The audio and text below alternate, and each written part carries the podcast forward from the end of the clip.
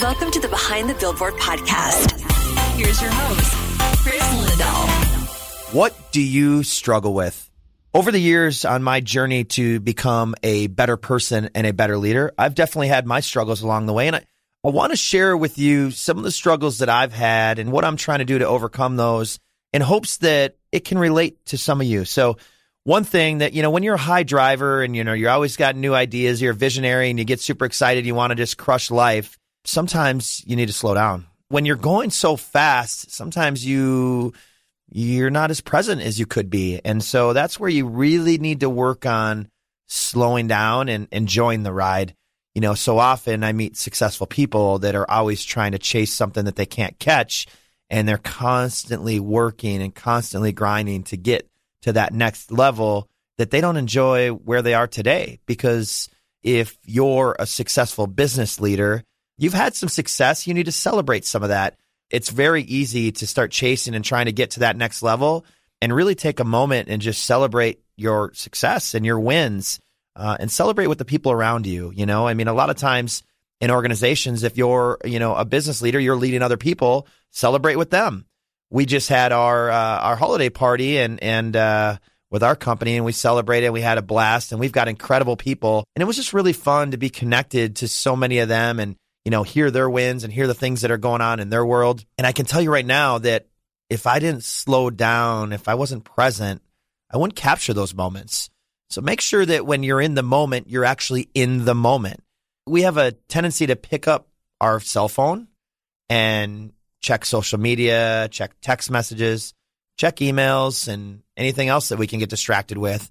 So make sure that you set the phone down and you really pay attention to what's happening in front of you. It's been a big challenge for me. I've really tried to focus more on being present. Being present is such a difficult thing in today's world because of technology. Technology has everyone so distracted. But a friend of mine, Cesar, who I had on the podcast, he said, our souls are thirsty. And I thought about that. Our souls are thirsty for human interaction, for those moments, for those experiences. And just make sure that you're present today. It'll make a huge difference. And then also, when you're slowing down, you enjoy the ride, you're present, it starts to feel good. And you got to make sure as a business leader that you feel good, because if you're chasing something and you're unfulfilled at all times, it doesn't feel great.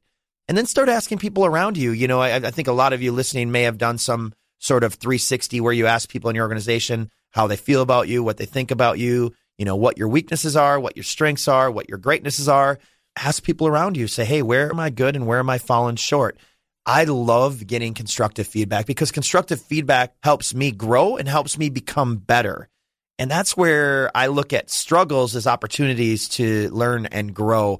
A lot of people that we've interviewed on the podcast so far have mentioned being a student first. And I think that's such a critical part of being a great business leader, is you're always willing to learn.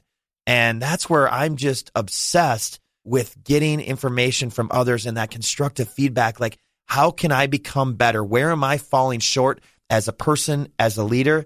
And just make sure that you honor those people that give you that feedback. Because if you don't, they're no longer going to give you that feedback. And that feedback's what's going to help you grow. The other area for business leaders that are high chargers or visionaries or really cruising at a very fast pace, don't forget to show empathy. You need to be empathetic to those people in your world that are helping you and helping your organization get to the next level. So, by being empathetic, you need to acknowledge people, and people love public acknowledgement. So if someone's doing something great, and when I say something great, that doesn't necessarily mean that they hit their goal or their quota or they got more sales.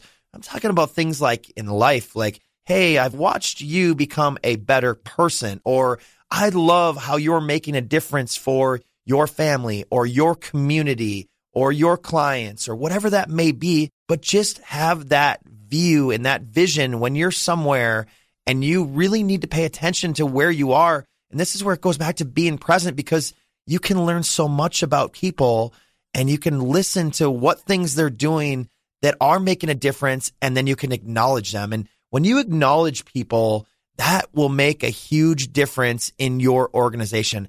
I care so much about the people in our company, and I love watching for that success. And then I love acknowledging them. Keep the empathy at a really high level. When you have empathy and you have acknowledgement, it supports the community that you're building, because most people in today's world, they want to be part of a community. They want to be a part of something bigger that's not just about them, that they can make a bigger impact.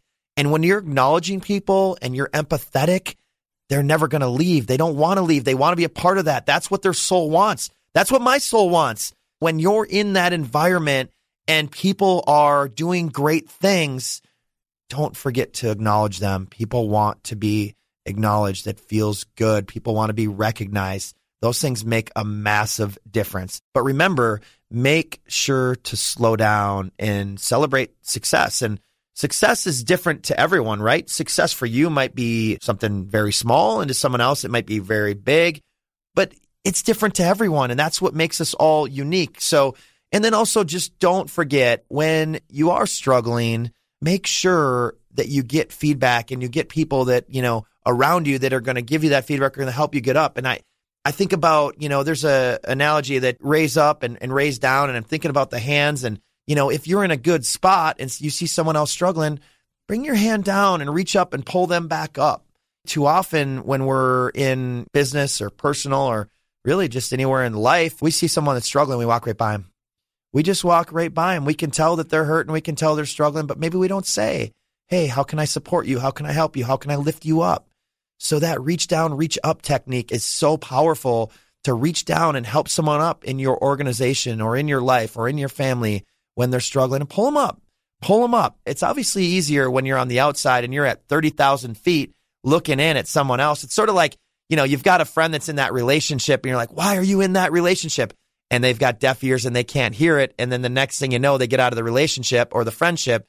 You're like, wow, you were so right. And a lot of times you just have to remember that when people are in the moment, they can't see it.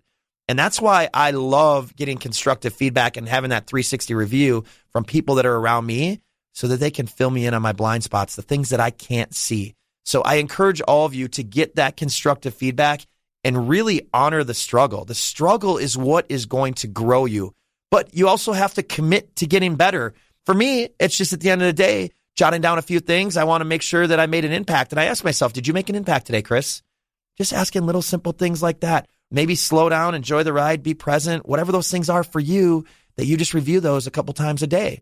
You know, one of the things that's helped me with slowing down and enjoying the ride is my daughter, Victoria. So I have a picture of her and I, her first day of school, and I printed and laminated several sheets of her and I just standing there, first day of school. And all it says is, V is counting on me. It reminds me, why am I doing this? It reminds me to slow down and enjoy this. And it also reminds me to be a great father. And so those things are really important to me, but everyone has different things. But figure out what those are for you. Figure out where you struggle and start to embrace the struggle. It will help you become better.